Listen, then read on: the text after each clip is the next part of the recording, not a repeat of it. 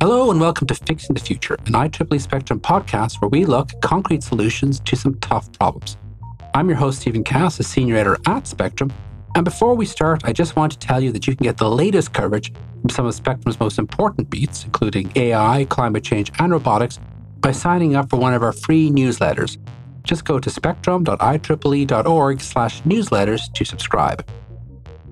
The advent of cloud computing meant a wholesale migration of data and software to remote data centers. This concentration has proven to be a tempting target for corporations and criminals alike, whether it's for reselling customer intelligence or stealing credit cards. There's a constant stream now of stories of controversial items creeping into terms of service or data breaches leaving millions of customers exposed. In the December issue of Spectrum, data security experts Bruce Schneier and Barath Raghavan present a bold new plan for preserving online privacy and security. Here to talk about the plan is Barath Raghavan, a member of the computer science faculty at the University of Southern California. Barath, welcome to the show. Great to be chatting with you. I alluded to this in the introduction, but in your article, you write that cloud providers should be considered potential threats, whether due to malice, negligence, or greed, um, which is a bit worrying given they have all our data. And so, can you elaborate on that? Yeah, so we've been seeing over the you know the course of the last 15 years as the cloud became the norm for how we do everything. We communicate, we store our data, um, and we get things done both in personal context and in work context. The the problem is the cloud is just somebody else's computer. That's all the cloud is, and we have to remember that. And as soon as it's somebody else's computer, that means all our data depends on whether they're actually doing their job to keep it secure. It's no longer on us to keep it secure. We're, we're delegating that to the cloud and the cloud providers. And there we've seen over and over again, they either don't invest in security because they figure, well, we can deal with the, the fallout from a, a data breach later. They sometimes see the value in mining and selling the data of their customers. And so they go down that road. Or we, we run into these problems where um, we are combining so many different cloud providers and cloud services that we just lose track of how all of those things are being integrated and then where our data ends up. You discuss three types of data uh, data in motion, data at rest, and data in use. Uh, can you unpack those terms a little? Sure, yeah. So these are relatively standard terms, but we wanted to sort of look at each of those dimensions because it's it's useful and the way we secure them is a little bit different. Um, so data in motion is the way we communicate over internet or specifically with cloud services over the internet. So, you know, this call right now over a video conferencing platform, this is an example of data in motion. Our data is in real time being sent from my computer to some cloud server and then over to you and then back and forth. Um, there's data at rest, which is the data that we've stored, right? It could be corporate documents. It could be our email. It could be our photos and videos.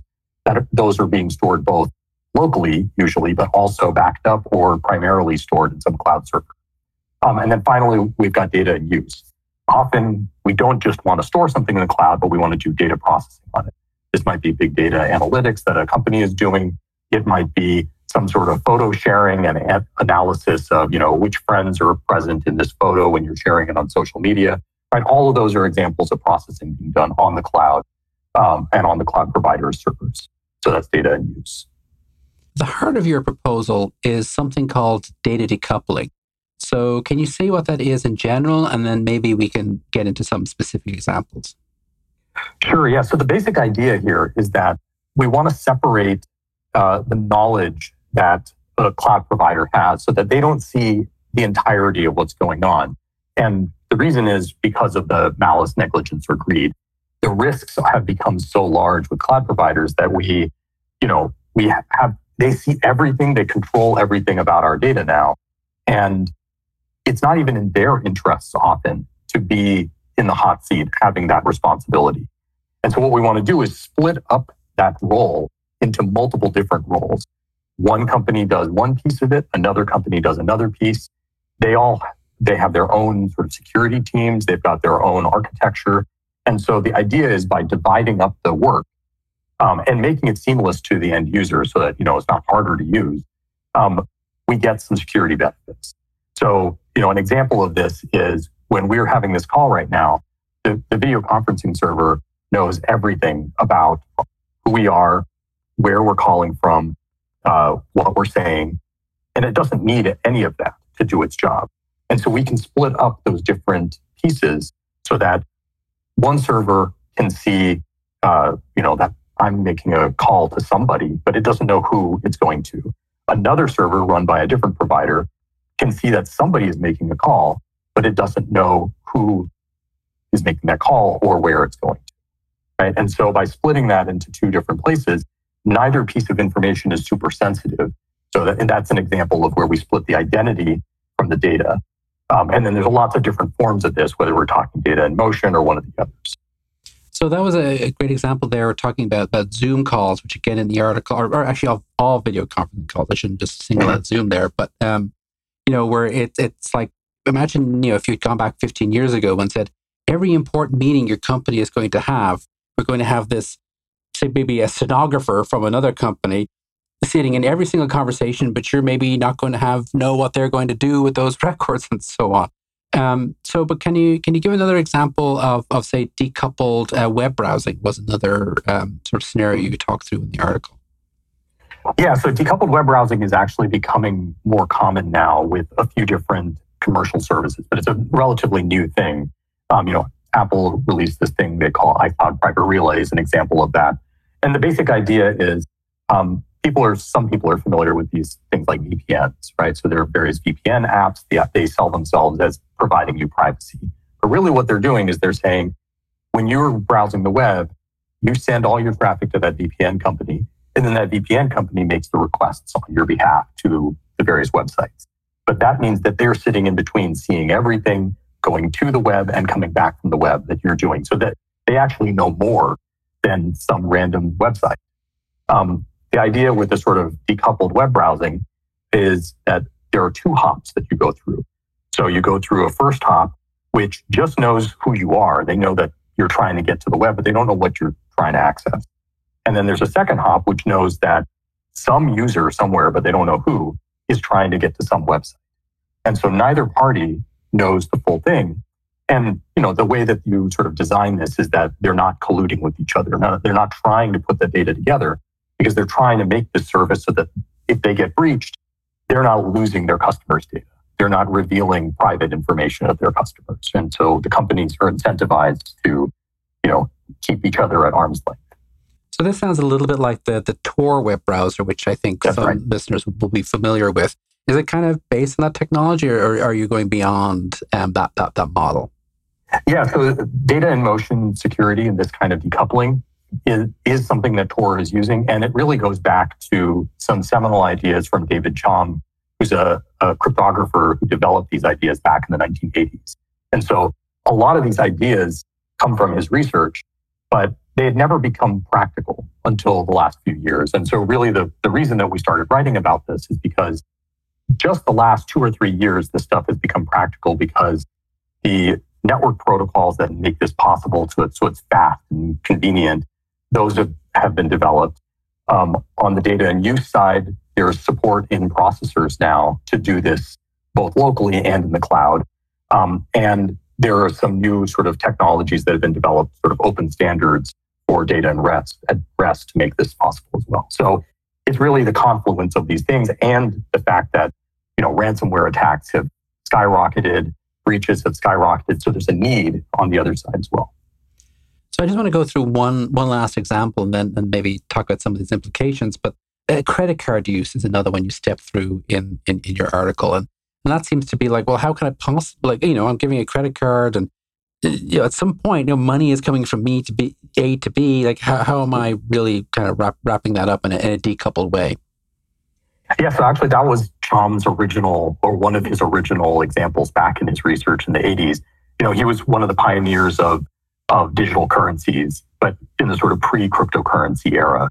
And he was trying to understand how could a bank uh, enable a transaction without the bank basically having to know every single bit, right? So he was trying to make basically digital cash, something which provides you the, the privacy that buying something from somebody with cash provides, but doing it with the bank in the middle, doing brokering that transaction. And so there's, you know, a cryptographic protocol he developed called blind signatures that enables that. So some of these um, data couplings, you talk about, you know, new intermediaries, um, and and so where do they come from, and pays for them uh, uh, as well? Yeah, so the new intermediaries are really the, the same intermediaries we've got. It's it's just that you now have multiple different companies collaborating to provide the service, and this too is not something that's totally new. It's you know, as as we mentioned in the article, there's only two tricks in all of computing. It's abstraction and indirection. So you try and abstract away the details of something so that you don't see what the mess behind the scenes, right? So cloud services look clean and simple to us, but there's actually a huge mess of data centers and all these different companies providing that service. And then indirection is basically where you put something in between two different things and it acts as a broker between them, right? So, you know, all the ride sharing apps are basically a broker between drivers and riders. Um, and they've stuck themselves in between. And so we already have that in the cloud. The cloud is abstracting away the details of the actual computers that are out there, and it's providing layer after layer of indirection to sort of choose between which servers and which services you're using. So what we're saying that we're doing is just use this in a way that architects uh, this decoupling into all the cloud services that we've got. So, you know, an example would be in the case of uh, you know, Apple's private relay, where they're going through two hops, they just partner with three existing uh, CDN providers. So Fastly, Cloudflare, and Akamai provide that second hop service. They already have global content delivery networks that are, you know, providing similar types of service. Now they just add this extra feature, and now they are the second hop for Apple's users. So you also write about that this gives people the ability to control their own data to be, you know, it's my data. I can say who has it. But, you know, users are notorious for just not caring about, about, you know, anything other than the task at hand. And they just don't want to get involved, uh, involved in this. How, how important is sort of user awareness and education understanding to data decoupling, or is it something that can really happen behind the behind the scenes? The aim is that it should happen behind the scenes, and you know we've over the years seen that if security and privacy have to be something that ordinary users need to think about, we've already lost. Right? It's it's not going to happen, and that's because it's not on the ordinary users to make this make this work. There are sort of relatively complex things that need to happen in the back end that we know how to do. Um, the other thing is that I one of the things we talk about in the piece is security and privacy have really collapsed into one thing.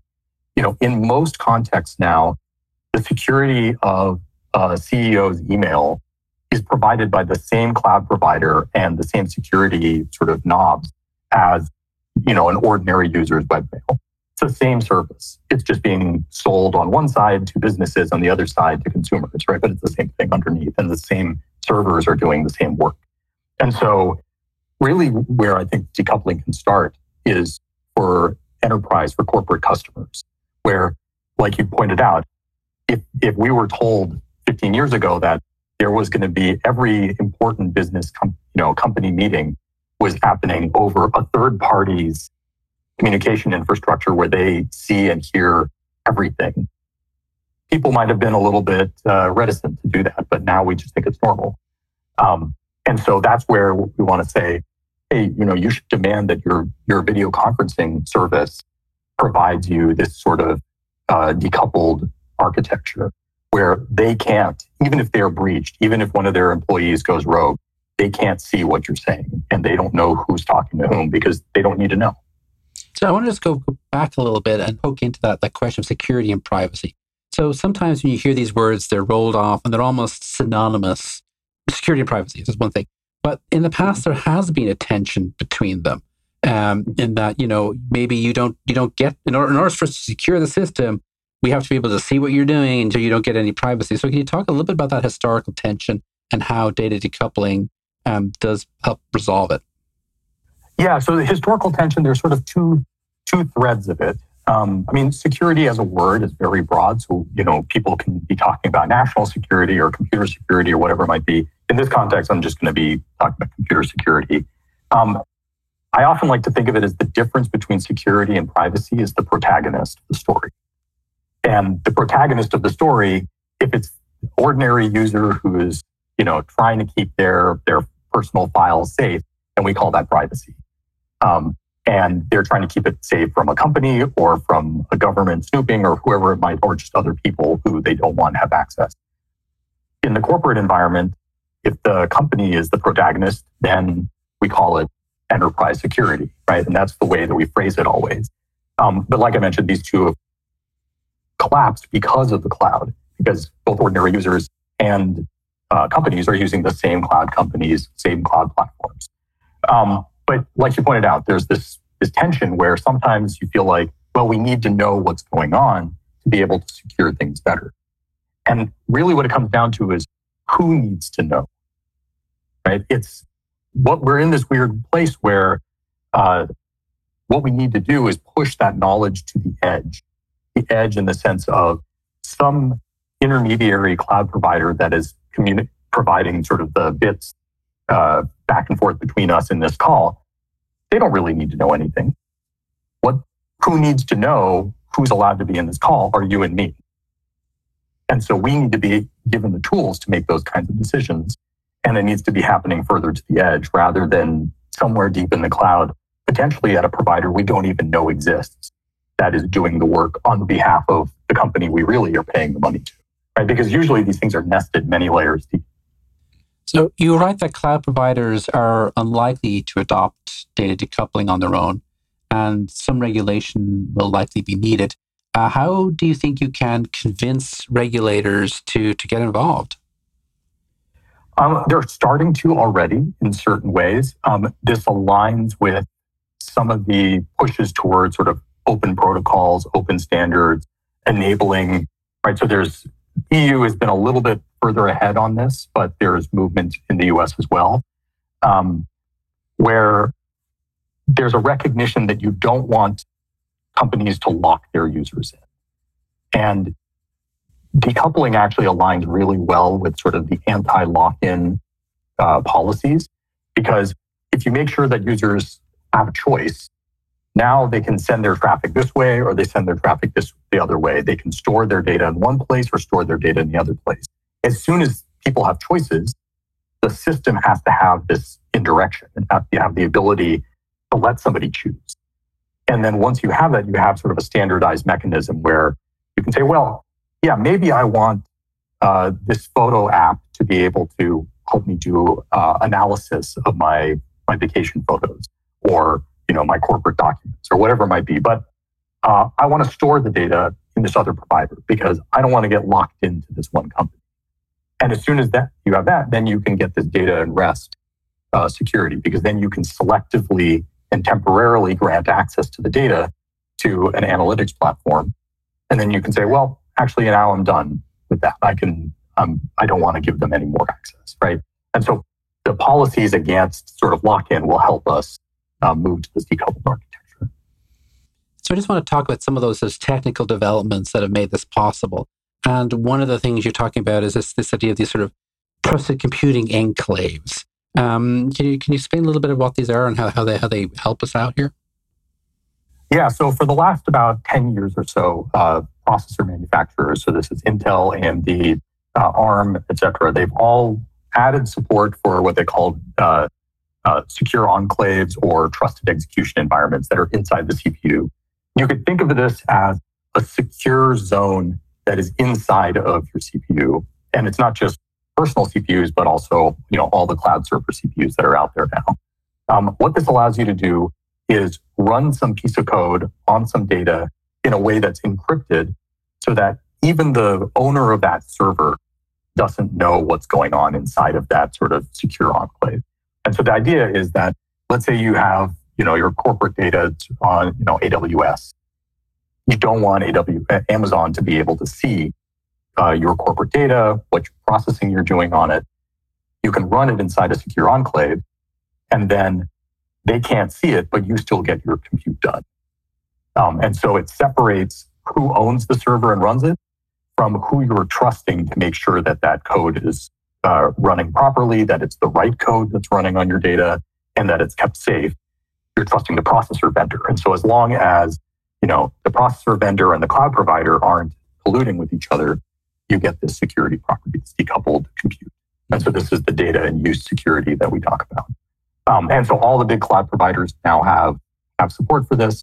You know, doing this right is tricky. It takes a lot of work. The processor companies have been developing it, getting hacked, fixing it. You know, it's the usual loop, right? There's always new vulnerabilities that'll be found, but you know, they're actually pretty good now.